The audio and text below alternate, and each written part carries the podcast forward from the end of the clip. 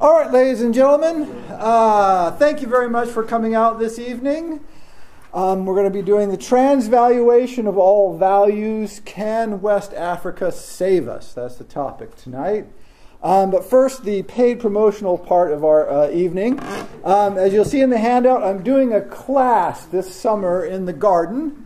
Um, and uh, for, I should say thank you to the people who've already signed up. Uh, it's, the class has been uh, advertised online on my website for a couple of days, and so some people have signed up. And I've also gotten some questions from online, and so I thought it'd be good to take just a moment to explain the idea of the class, which is uh, often when maybe we're in college, when we were maybe in a band or we're hanging out with theater people or we were just with a group of creative, interesting people, and we have that sort of sense of the golden hours, of the magic light, of the beauty of thought and art and intellect. And then at some point, the world intervenes. Uh, and that fades, or we lose it, or it so seems to go away somehow.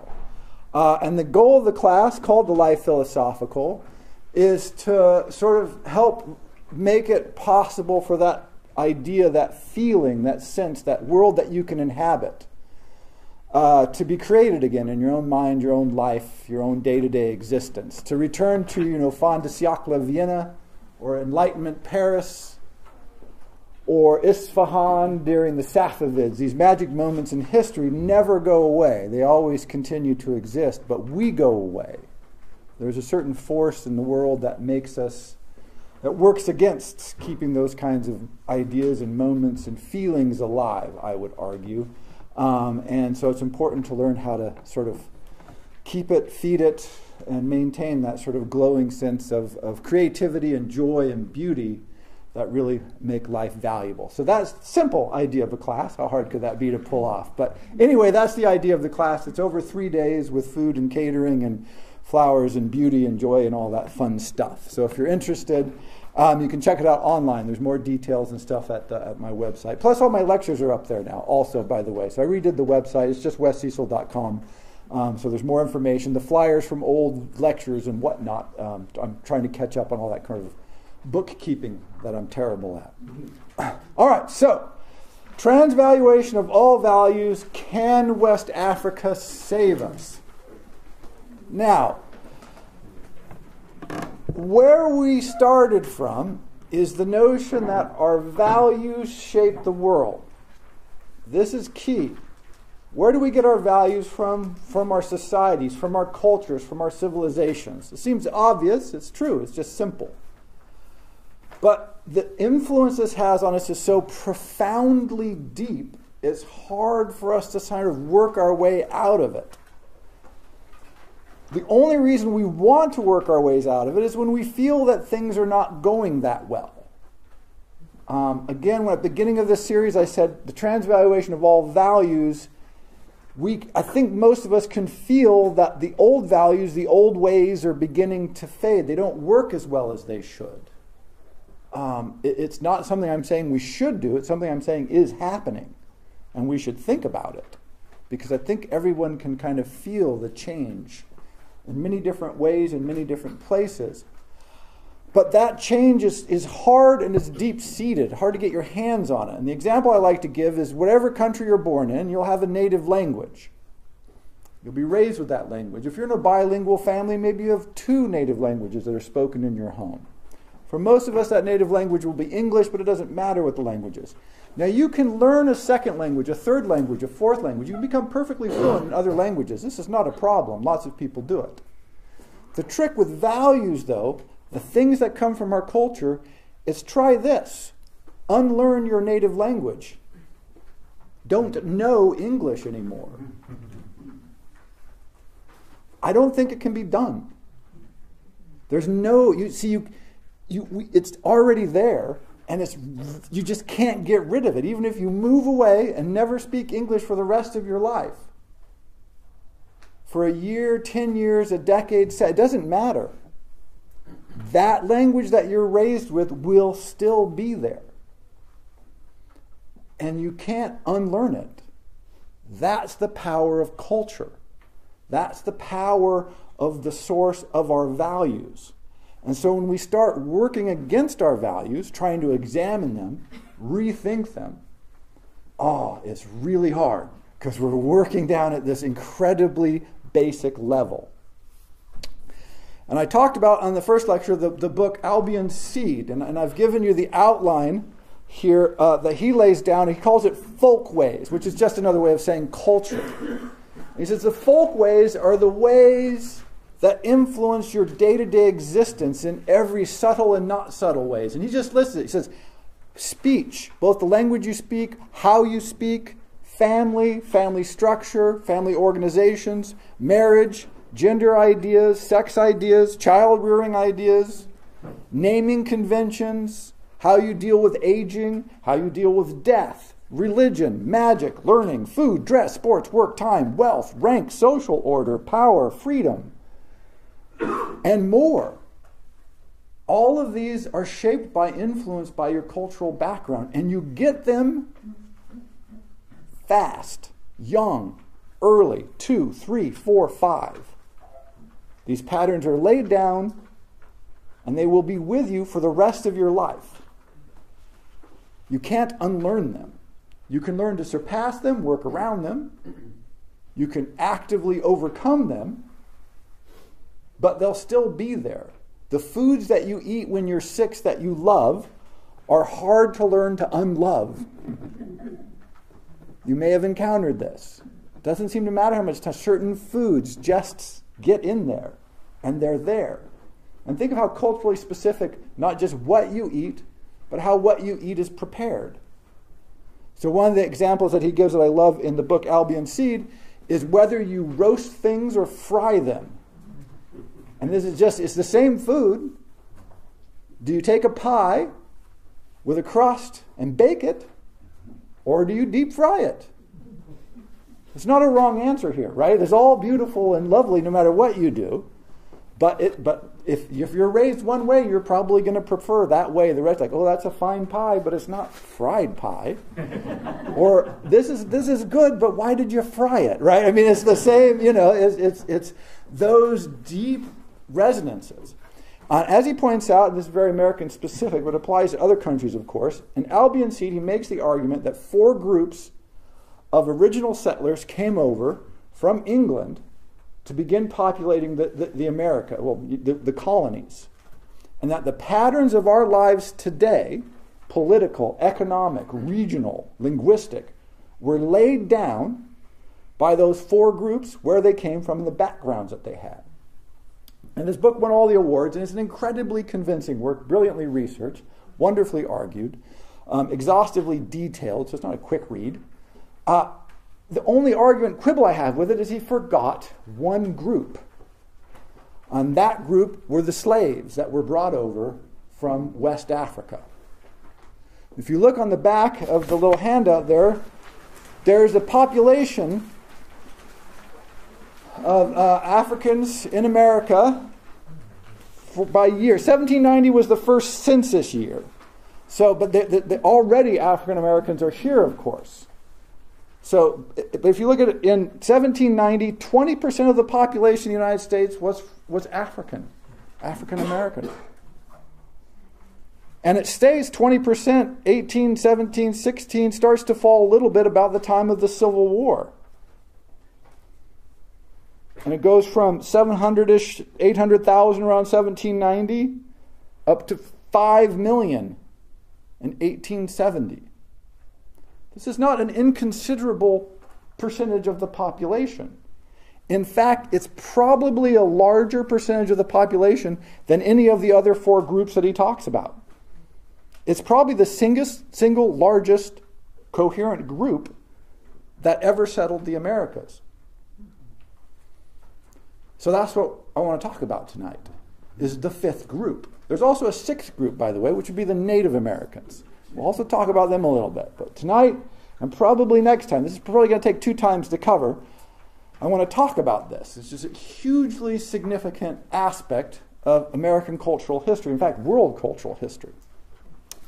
But to get to this, we have to go back to the other four groups, Western European cultural heritage. the sort of standard background. Now, some of these people are Catholic who come over, some of them are Protestant, but they come from a tradition that goes back ten thousand years. We are the inheritors of the agricultural revolution. Our cultural foundations are so incredibly influenced by the amazing explosion of, of human possibility that was brought about by the agricultural revolution, give or take ten thousand years ago, that we forget. We no longer remember that this is who we are. But here's a few aspects of our culture that were informed by that. Cities. The tricky thing about cities is that they have a lot of people in them, right? You may have noticed this. You don't have people glommed together in groups. You don't have cities. How do you feed them? The only way you can feed people in cities is if you have some source of surplus food. You can get enough food into a city so that people who aren't actually doing anything to produce food don't starve to death. This is called the agricultural revolution. We just take it for granted that this is how it's been. Actually, for most of human history, or prehistory actually, this was not the way it was. It was a revolution. You couldn't have cities. It was hard to get large collections of people together for long periods of time because you just couldn't feed them. Large groups of people equaled starvation. You don't know how to store food, and you couldn't produce a lot of excess. So if you look at a chart of the world population, I thought of putting on there, but it ran out of room. Uh, the world population is incredibly slow growing until you hit the agricultural revolution, and then it just picks up a little bit. It doesn't pick up that fast because it takes a long time for the agricultural revolution to spread. As it spreads, you get the same patterns. One key element of it is the city. We're used to the idea of cities. By the way, in the ancient world, Port Townsend, small city, ten-ish thousand people, would have been a very large city. This would be a considerable place. Now we have the, you know, one hundred million groupings of mega cities and, you know, ten million, twenty million, you know, it just, it's incredible. And no one works in agriculture. The revolution is worked out, right? Agriculture works.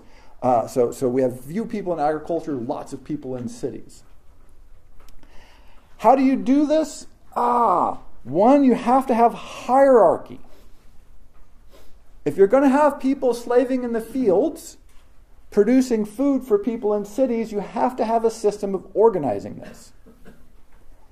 And it's generally not communism, by the way, or socialism. It's generally slaves overseen by people with clubs, uh, who are overseen by people with swords, who are overseen by people with religious symbols. That's roughly how you stack a hierarchy up. I'm not, I, it's a slight exaggeration. It's really not much of an exaggeration. This is how you do your power structure. But you cannot maintain, because you have to think about this. You've got ninety-five percent of your population or more working under adverse conditions, let us say, to harvest food, which you have to then get from them. Generally, this is pre-money. So how do you get all those people who are actually growing the food, who could happily eat the food, to give you the food if you're in the city? Answer, hierarchy. Th- that you threaten them.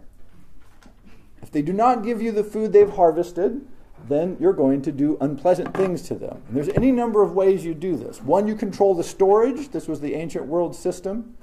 You would grow grain, but you want grain year-round, but you only harvest it once, twice, maybe three times if you're in a particularly productive part of the world.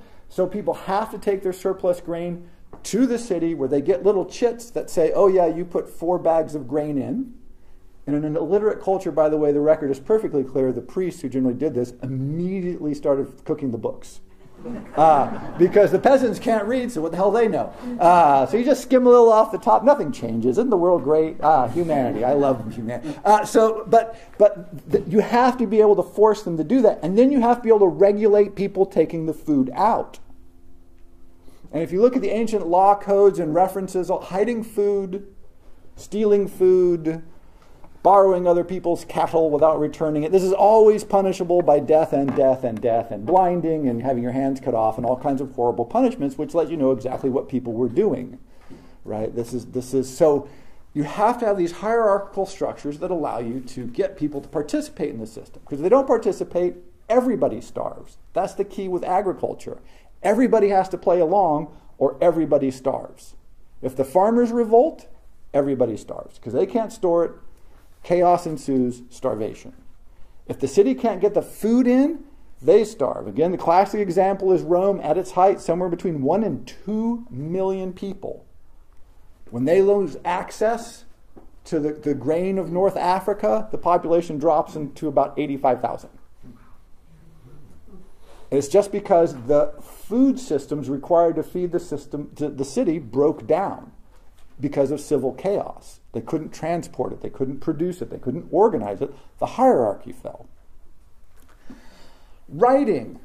We take writing for granted because we're a literate culture. This makes us very rare in world history. And writing goes right along with uh, high levels of abstraction. We're absolutely used to massive levels of abstraction. Uh, the, the greatest example I, I came up with was the other day. I went to the bank. I've gone to the same bank for twenty some years. Uh, and I walked in and I wanted to deposit a check. I wasn't trying to take money out. I was trying to give them money. Uh, and they asked for my I D. So I have a piece of paper with all kinds of numbers on it. And I have me and another piece of paper with all my numbers on it. And the piece of paper where the numbers counts, I don't count. When I get my driver's license out and show them a picture of me, then I count. And then my little pieces of paper with numbers on them count. See, see how weird that is? See, for us, but no, it's not weird to us because we're just used to it. Little pieces of paper with numbers on it, a picture I D is the person. You are not you, by the way. Just try this out. You are not you unless you have a picture that says you are you. That is bizarre. It really, truly is. A, we, but we're so used to it. Everybody, everybody wants your number, right? What's your student I D number? What's your social security number? What's your, no, how about me? And you tell people on the phone, no, I'm, but I'm me. I really am me. Oh, well, we need your password. Well, I, what's, well, I'm not a password for me? No, you're not a password for you. So someone can steal your password. They call it identity theft, right? They just steal all your numbers. It's like, well, but what about me? Well, no, no, you don't count. High levels of abstract, like incredible. We're used to this. Is bizarro in the ancient world, right? This is part of the agricultural revolution. Um, complex religion. Um, again, probably Zoroastrianism is, is the earliest monotheistic religion. But again, high levels of abstraction. There's an all-encompassing, unseen, unknowable force in the universe. What the hell are you talking about? I have an invisible imaginary friend and he tells me what to do. That doesn't sound good. Right? That, you know, but, but we're good with it. No, we love this idea. It's no problem, right? Highly complex, highly abstracted religious ideals. Um, and then along with the hierarchy, the specialization, you have people do different things. Um, we have scribal records from ancient Egypt that say it's great to be a scribe because we're not working in the fields. Right? They were perfectly clear on this. Great to be a scribe. Well, why didn't all the people working in the fields go, hey, I'd rather be a scribe? Ah, specialization, hierarchy. You don't get to be a scribe because you're not cut from the right scribal stuff, right? You're not slotted into the hierarchy the way you're supposed to be.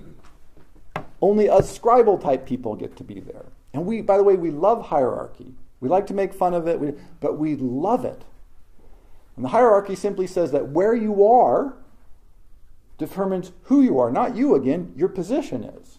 So you, like if in the military is of course classic example, you have to respect an officer not because of who they are, not because she's good or smart or he's got, he's not, no, it's because they're in that position. You re respect an abstract hierarchical location filled by any warm-bodied thing. You know, and that that's the hierarchy, comes with specialization. Different people doing different things. And then once you have specialization, you have people who don't want other people to do your specialization. Because the more valuable you are, the rarer you are. So if you look at any kind of professional education in the United States, it just gets more. If it took a year to be a dentist thirty years ago, it takes five years to be a dentist today. Because people's teeth have become more complicated. You know, it makes no sense. There's absolutely no sense, except that you want specialization creates scarcity, scarcity creates value, value means that where you are in the hierarchy, you want to defend your position, make it harder for people to get in. So it's a great and interesting and fascinating problem. By the way, but it's been with us for since the dawn of the agricultural revolution. And finally, and most importantly probably, is heavily regulated personal behavior. To get people to play along with this, you need them to internalize, not just external because there's too many of them, internalize personal restraint, self-control, follow the rules. How do you maintain hierarchy? In, in, in, if you have specialized families, you control who gets to marry whom. A lot of the ancient world is obsessed with who gets to marry whom. Indian caste system is, of course, simply the, just the sort of greatest all-encompassing example, but the, lots of cultures had this. Oh, what kind of family can you marry into? Who's eligible? Why do you have to regulate this? Why does anybody care? Right? It, it makes sense to have a little marriage custom. Sure, great, everybody has them. But we have lots and lots and lots of marriage rules. One way to think about it, because we just had the whole big gay marriage revolution in the United States. Why the hell does the government have anything to do with marriage at all? Right? What, who, why is it what, the government? What the hell are you talking about? Why is this a legal government institution? Because it's been a legal government institution for ten thousand years. Doesn't need to be. There's no reason for it to be, except for it's part of this strong regulation of personal control. Um, and, and, my, and my favorite example of this is I, I want someone to write a history of Western civilization that focuses on nothing but the rules and, and, and prescriptions on dancing. It's an incredibly powerful force in the history of agricultural civilizations. They love, love, love to restrict your capacity to dance. We are not a dancing civilization, which is weird. People like to dance. All of the evidence suggests that left to their own devices, people love to dance, in fact. We like music, we like singing, and we like dancing. In many African languages, by the way, dancing and singing are the same word. What? How would you distinguish? But for thousands of years, into America right to this day, dancing is always sort of suspect.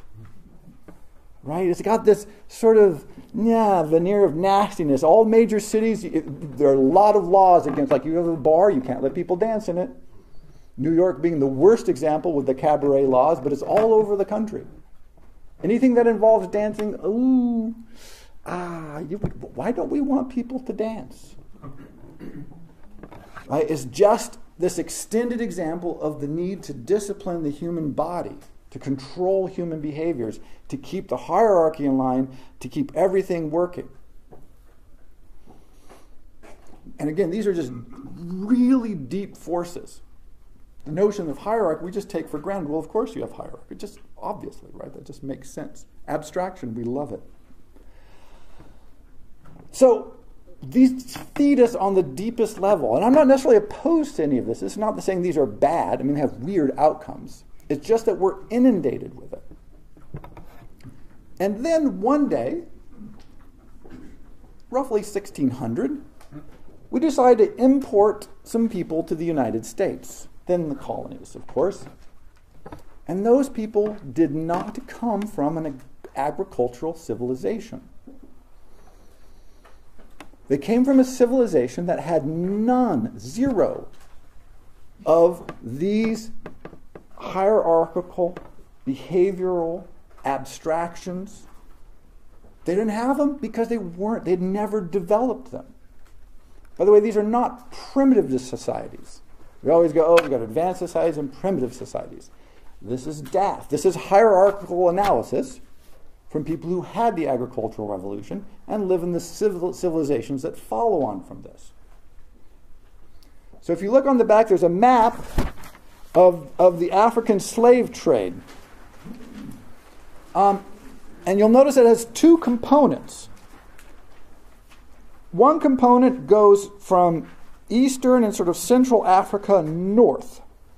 Now this is the incursion of Islamic civilization, particularly Arabic Islamic civilization, into Central Africa, um, across the Sahara, on the east coast of Africa, uh, that began bringing slaves north. Now, an important thing, again, is Islamic civilization, once it gets established, is an agricultural civilization. You know, by the way, they've got Baghdad for a while as, as their headquarters, you know, sort of the founding uh, city of the agricultural revolution. They've got Cairo, Egypt, has agriculture for a while, right? And so they're importing slaves from this Central African region. And then you have the Atlantic slave trade, as it's called, which is along the western coast of West Central Africa, that goes to the New World, to South America, Central America, the Caribbean, uh, and, and the American colonies. The key thing to note here, but by the way, again, Africa is huge, incredibly diverse. So this is a broadish statement, but it's generally true. There are clearly exceptions. But most, the vast majority of the slaves that went north into the Islamic civilization and went west into the New World came from inside the core of Central Africa. These were tribal, small group, communal societies. They did not have grain agriculture, and they didn't have large-scale herding. Because here's the thing. If you have a small communal society and you go to war with an advanced agricultural civilization, you lose every single time. For instance, you don't have hierarchy. If you don't have hierarchy, your military sucks, and you get run over. You don't have population density. You don't have the advanced technology. And so it becomes a problem for you. So what did they have? So in this central area of Africa, it's, uh, I mean, again, it's hugely diverse in its range, but it's pr- difficult to traverse, so transportation is tricky. They tended to have sort of mixed agricultural, communal, animal raising, but the, the terrain does not support large-scale uh, animal husbandry. It doesn't, the, the cereal grains didn't, don't grow well there, don't grow well there today.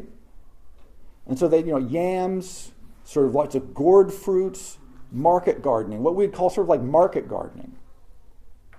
So you have small-scale communal societies. So we're talking one hundred, one thousand, fifteen hundred, maybe in an extended valley, that tended to be grouped by the geographical region. So if you've got a, a, a pretty good-sized valley, all those people will form a loose coalition of one group. But then you've got to go over a steep ridge. Okay, that's hard to get over. So the people in the next valley, they've got their own group. If it's a big river, well, the people on the other side of the river, yeah, they're not us. They're some other people. And they've been there for a long time. And if you look at the history of the civilizations of Africa, they have been part of many civilizations. But this really accounted to people coming in and saying, oh, we control you now. Great. Okay, now we control you. This has happened about fifty times. No one ever really had control over them because they're too sparse and, and just there wasn't enough wealth there to make it worthwhile to, to really try to conquer them. Even today, by the way, this is a notoriously chaotic part of the world because it's hard to control geographically, um, communally. But so you have these communal societies, highly developed oral culture. We're, we're a written culture. They're an oral culture. Singing and dancing, central to everything they do. Read the, read the accounts. We have some extemporaneous accounts from the time, from the slaves themselves who were... By the way, I say slaves. You never... They're not slaves. They're people like us who were captured and sold into slavery. We call them slaves, but they're just brothers and sisters and mothers and daughters and families and wives and husbands and, you know, with dreams and gardens and houses, and then they get picked up and taken away. So, so you know, we call them slaves, but that's their status. It wasn't who they were. They were just us, kidnapped, right? So it's important to keep that in mind. We use the word slave, but it's kind of, see how that's kind of a bit misleading? Uh, so keep in mind they were just us, uh, but kidnapped. So they're communal societies. They don't have a lot of hierarchy, and they don't have a lot of specialization because they don't have the density to do this. And it's not impersonal because they basically know everybody. A stranger is a rarity. And so what they emphasize in these sorts of societies, and it's very strong in this West African tradition, is individual excellence, because you are known who you are as a person. The quality of you as a single human being is well known. And so people who are excellent at whatever, wonderfully kind, incredibly good at growing guavas, really good at wrestling, amazing singer, great dancer, spectacular drummer, everybody knows. So your value is not abstract. Your value is concrete, and it lives in yourself. Completely different kind of outlook on the world, on every level. Um, so if you think just abstraction, we'll start there, because uh, I think it's a great example. The famous, most famous syllogism, this is Aristotle's breakthrough, is uh, just simple abstract logic. Socrates is a man. All men are mortal. Therefore, Socrates is mortal. Nothing could be clearer. This is the foundation of all reasoning and logic in theory. In practice, and this is, these experiments have been run, by the way, if you go to uh, uh, one of these West African communal societies in sixteen hundred and say, hey, I've got this concept for you. Socrates is a man. They'll be, great, we've never met him. What kind of man is he? Like, oh, well, it doesn't matter what kind of man he is. Oh, no, it very much matters. We're very, no, we want to know, if we're going to tell us something about, we want to know what kind of person this Socrates guy was. And we're like, well, no, for our example, it doesn't, it could be any man. Well, I don't know any man. What do you mean could be any man? What, what, what, what does that even mean? Tell me about this Socrates guy. And we're like, well, okay, it doesn't matter. Okay, well, maybe we can move along. Okay, all men are mortal. What do you mean by mortal? Everyone dies. Well, I'm alive. Are you threatening me? Like, well, no, no, but everybody you know has died. No, there's all these people around here. Well, no, but everybody, you know a lot of people. I know people have died, but not everybody's died. Look at all the people. But look, everybody is going to eventually. Why do you say terrible things like this? You're sure you're not threatening me? Well, but if every if Socrates is a man and all men are mortal, then Socrates is mortal and is going to die. It's like, ah, I'd really like to ask Socrates about that. Because I'm not sure. I think, what would Socrates say? Right? What would, would he, cause let's talk to him. Well, you can't talk to him. He's dead. Well, if he's dead, is he a man? See, there's no part of this syllogistic logic that they're going to buy. Zero. They just aren't going to go for it. By the way, this is why Aristotle is a breakthrough in the history of philosophy. Because when he was saying this stuff, people were like, yeah, I don't know. We don't, by the way, Socrates is not necessarily a fan of Aristotelian logic. Of course, Socrates died earlier, but Aristotle is arguing against the kind of Platonic reasoning that was in the Socratic dialogues of Plato. We forget this. We think, oh, well, they were all reasoning this way. No, no, no. But we're so used to these abstract reasoning things, we think, oh, well, that must be the way you think. But if you're going to tell me something about Socrates, they're going to, well, let's talk to Socrates. That's the best way to know something about Socrates. Well, no, let's just say all men. Well, I don't know all men, so I don't want to know. I can't, you can't. It's, that's just an abstraction. There's no such thing as all men. So even just the most basic, they just don't view the world this way. So you have this group. And what we did, or what the Western civilization did, we didn't do it, they did it in the sixteen hundreds through the eighteen hundreds, is they transplanted a large group of these people into the middle of a different civilization. So now you have two civilizations living side by side that have sort of, you know, eight thousand years of divergent development. This is sort of Martians and Venetians, or I don't know, whatever. People, for, this is just crazy cultural distance. Way far apart. Not a little bit far apart, hugely, massively far apart. So, um, also strangely, the numbers here are, are, are fantastic. About twelve million African slaves were brought to the New World. This is an astounding number. It's important to remember that when we look at Africa today, particularly Central Africa, they go, oh, what a train wreck it is. All these problems. Yes, they have problems. Well, they've always been like this. Or it's post-colonial. No. The origins of the problem go back to the slave trade. This is the origin. Before both from the north, the Islamic slave trade, and from the west, the European slave trade kicks off, they had low-level, minor levels of slavery, like much of the ancient world, I think pretty much all the ancient world. But then slaves became this incredibly valuable economy. And if you're in a small-scale, markety garden-type communal environment, the people in the neighboring village just became worth a million dollars each. And so they started this endemic raiding. It's just kidnapping. Most of the slavery is not huge groups of men invading and conquering an area and taking everybody out. That did happen occasionally, by the way. Much of it is just the people in the neighboring valley found out you can get money, which, by the way, relatively new introduction, by just kidnapping a few people, a couple of kids out by the lake fishing. You can grab them and sell them for money. Think of how corrosive this would be to your culture. And this didn't happen for ten years or five years, six. This is for hundreds of years. And it grew and it grew and it grew because the civilizations that want the slaves are expanding. And the region that's producing the slaves is not expanding. So it was this incredibly disruptive force that just annihilated a lot of the cultural uh, values and powers that had held these communities together for millennia. So when people talk about post-colonialism, yes, problems there, et cetera, et cetera, but it really goes much further back to this incredibly aggressive sort of harvesting of people out of this region that, that damaged probably irrevocably the existing culture in that area.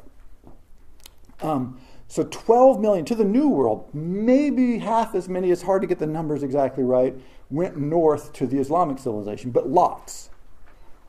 Of those twelve million, only, although only is weird in this context, but it's seen only about three hundred, maybe four hundred thousand are brought to the United States or the colonies in the entire history of the slave trade. Almost none are imported to the United States because we had no big use for them um, until cotton.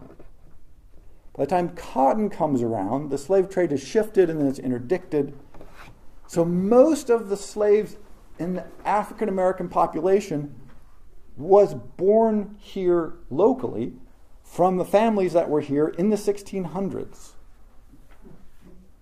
So the African American community in the United States has been here longer than pretty much anybody else.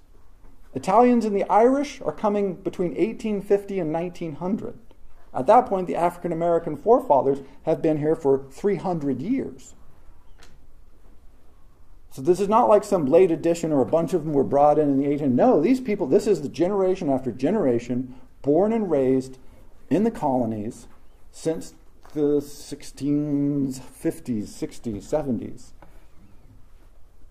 It's, it's ext- they go all the way back. They are there. They found, they're the founding, founding peoples. We don't think of it that way, but they're there. And so we have this extraordinary, like I said, just crazy situation. We have these two divergent cultures now living together in one relatively small space. But they don't intermix. It's a key thing to understand about racism. Often this has happened in history, and what happens is the people just merge. Over time, they begin to accumulate other people's values, they intermarry, they live in each other's neighborhoods, they move around, and after a century or two, nobody remembers what the hell's going on. Ah, uh, we remember. We haven't forgotten. We're incredibly, legally, of course, right up until the civil rights movement, uh, legally segregated. And today, if you look at the dem demographics, we're still totally and completely segregated. I mean, it is impressive. In fact, one of the things that's happening finally, that's changing our values, the transvaluation of all values, is the advent of, mis of miscegenation is picking up at an incredible rate. This is starting, this, this long, multi-century segregation is actually beginning to break down. And it's freaking people out, by the way. It's, you may have noticed this in your culture, uh, in our society. It's starting to freak people out because they can see that this is happening. four hundred years later, it's starting to happen. But so weirdly, we have this unique situation that societies that should have merged did not. They've been living sort of parallel to each other for centuries. And what this has meant is this West African cultural heritage that by all rights should have died out and been absorbed into the greater agrarian world of our civilization of Europe has not. It's still here. It's with us. It lives with us. And that's why I say, can West Africa save us? Because if you look at the cultural values that we have that are creating problems for us today, I think the West African solutions look pretty damn good. And that's what I want to talk about now, but you have to understand that this is what's been going on. That the values that we've inherited from an agricultural civilization are stupid today. We don't need them. They've become non-functional. In fact, actively damaging. And yet we keep going with them because, again, they're so deeply rooted. And if you want to look to some place where you could find new values, it turns out that we've hit the historical cultural jackpot of all time because we The, the civilization brought the answer with it. By the way, this is one thing that makes America so astounding. So a couple ways to ponder this. It's hard to get our minds around this because we're not, well, this is not what we're told, right? We know our civilization is the great civilization, West European interest. It, it's got a lot of great stuff. I'm obviously hugely in favor of it. Ah, but it's got some problems. Those problems are becoming more glaring. Let's abstract it. Let's make a friendlier example. The great contributions of America in the twentieth century to the world, particularly if we think artistically, how about rock and roll? Where does that come from? This is from the West African musical tradition, translated into the New World and passed around. Jazz, right? Hip-hop, R and B, gospel, blues. Are probably our two greatest classical composers, well, I guess three, George and Ira Gershwin, it's either one or two, uh, and Aaron Copland, both hugely influenced by jazz. I mean, they studied the classics. They knew Ravel and Fauré and studied with, the, with them, but they knew the jazz. This is what made them, this is what sets them apart. It's a totally different insight. But th- where does that come from? It comes from this tension between this West African musical rhythmic tradition encountering this other civilization. And it keeps throwing up musical forms, artistic forms that are so powerful that they take over the whole world. This is, this is essentially unheard of.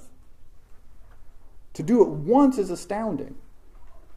To do it every ten, fifteen years for a century is ridiculous. But it's also challenging. So a couple of things to think about here. Uh, by the way, it, it, everybody knows, right? R, blues, R and B goes to England gets transmogrified into rock and roll and comes back. Right? It's, you know, this is why all the, the it's weirdly all the great rock and roll bands are from, not all of them, but many of them come from England. Elvis Presley, right? And people go, oh, well, they're they're stealing the culture. Uh, they're well, yes and no. I would say the better term of art here is that they're bridging the culture. You can't take it straight. It's too far away. It's too alien and foreign to hear it pure for most people. But a bunch of young people on the radio, Bob Dylan, in England on records, they heard the R and B guys, they heard the old blues guys, and they went, this is blowing our minds. I know what I want to do with my life. I want, that is what I want to do with my life. And so they took this core that most people couldn't hear outside of the African American community, made it something that they could deal with, and then they expressed it. They translated it. And people went, holy shit, rock and roll music, we like that.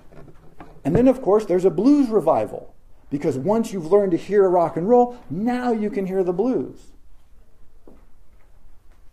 Jazz, the same thing. There's a beautiful quote from Aaron Copland. I swear I'm not making this up. It's so perfect for this, for my thesis, that, that it seems like I'm lying, but I'm not lying. I could be lying, but I swear it's true. Uh, you look it up. But he says... Um, so he, he, remember, Aaron Copland's from the United States. He actually played jazz as a young man. So he knew jazz, had heard jazz, had played jazz. And then he was in Austria. And he heard a jazz band in Austria, and it blew his mind. And he said, I'd never heard jazz before. I heard it in Austria. Because it had to be in a context that he could absorb it, that he could really hear it. And to hear it isolated in Austria, bizarrely enough, was allowed him to go, ah, ah, jazz, here it is. Th this is. This is what I've been looking for. This is what's going to transform my music. It did transform his music. And he, I mean, he, did, he took from a lot of things, not just jazz, by the way, but jazz was a central influence on him. And hence he becomes Aaron Copland, George and Ira Gershwin, clearly. And this happens over and over again. That because we're living in parallel with, right next door, this phenomenal culture, but a different culture. And it's a culture that communicates to us in a way that addresses some of the problems that we're facing. Like I said, if you just go back and go, hierarchy, um, running out of time. They just gave me the time signal. But uh, I, I want to say, let's give you one more example, because again, two parts. We're going to keep going on this. Um, we live in a society of hierarchy.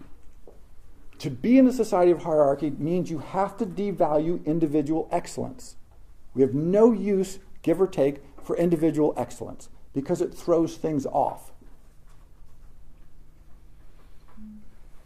Because hierarchy is not built. It's okay if people who are in hierarchy are good at their jobs or doing what they're supposed to, but it's not necessary. And if you're too good, it's disturbing. It makes life hard for other people. So there's always this tension, this fight in hierarchy. And the more hierarchy you have, the less, just simply sort of a sliding scale of space for individual expression and individual excellence. What about a community? Just imagine your mind. Just imagine your mind. If you have a community that values individual excellence above roles in hierarchy, where might you think those kinds of people would express themselves successfully in our culture? In every field. Every field that is open to excellence, stars. Look at any field that actually, truly, desperately values excellence above all things, which is rare, by the way. Tom Peters, a sort of administrative guru guy who's written lots of books, says he's been to all these companies. He says he's only been to three companies that try to hire the best people of the hundreds that he's been to. He says no one else is trying to do this. Because if you're a manager and you hire somebody who's better than you, you think they're going to take your job. So you have to be in a system that rewards you for hiring people who are better than you. And he says, almost no corporate structures have that. You are penalized because you look bad. How about athletics? How about the entertainment industry? Music. Right? Any place where somebody can excel based on individual excellence, African Americans are overrepresented.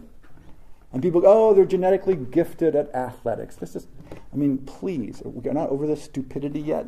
Um, it is not that. They're from a culture that values individual performance very highly. And so they seek out opportunities where they can shine. If they're athletically gifted, they seek out athletics. If they're musically gifted, they seek out music. If they're really good at something like chess, then they seek out chess. Before they let African Americans play chess, they said, oh, they can't play chess. Once they let African Americans play competitive chess, they're like, holy shit. It's a system that rewards excellence, and all of the sudden, what do you get? All these African American grandmasters, like that. It took like ten minutes. It was an extraordinarily fast, and people were like, well, maybe a couple gen- whoa, here they are. Wow, that was amazing. So that's what we're going to explore in part two. I know that seems like a lot, but, but in part two, I want to talk about how these values encounter ours, what kind of tensions those throw up, craziness, and why I think in a lot of ways they're precisely the values that we need to help us make this transition of values that's happening anyway. And, and a last note, basically, I think if you were going to kidnap a bunch of people to make your Western civilization better, West Africa is absolutely the place to go. It's the best possible thing. I mean, it's just the greatest idea in history. I mean, horrible slave trade, all that. But hey, it happened. And that is a win. I'm telling you, this is the greatest thing ever. So next time, part two of Can West Africa Save Us? Thank you.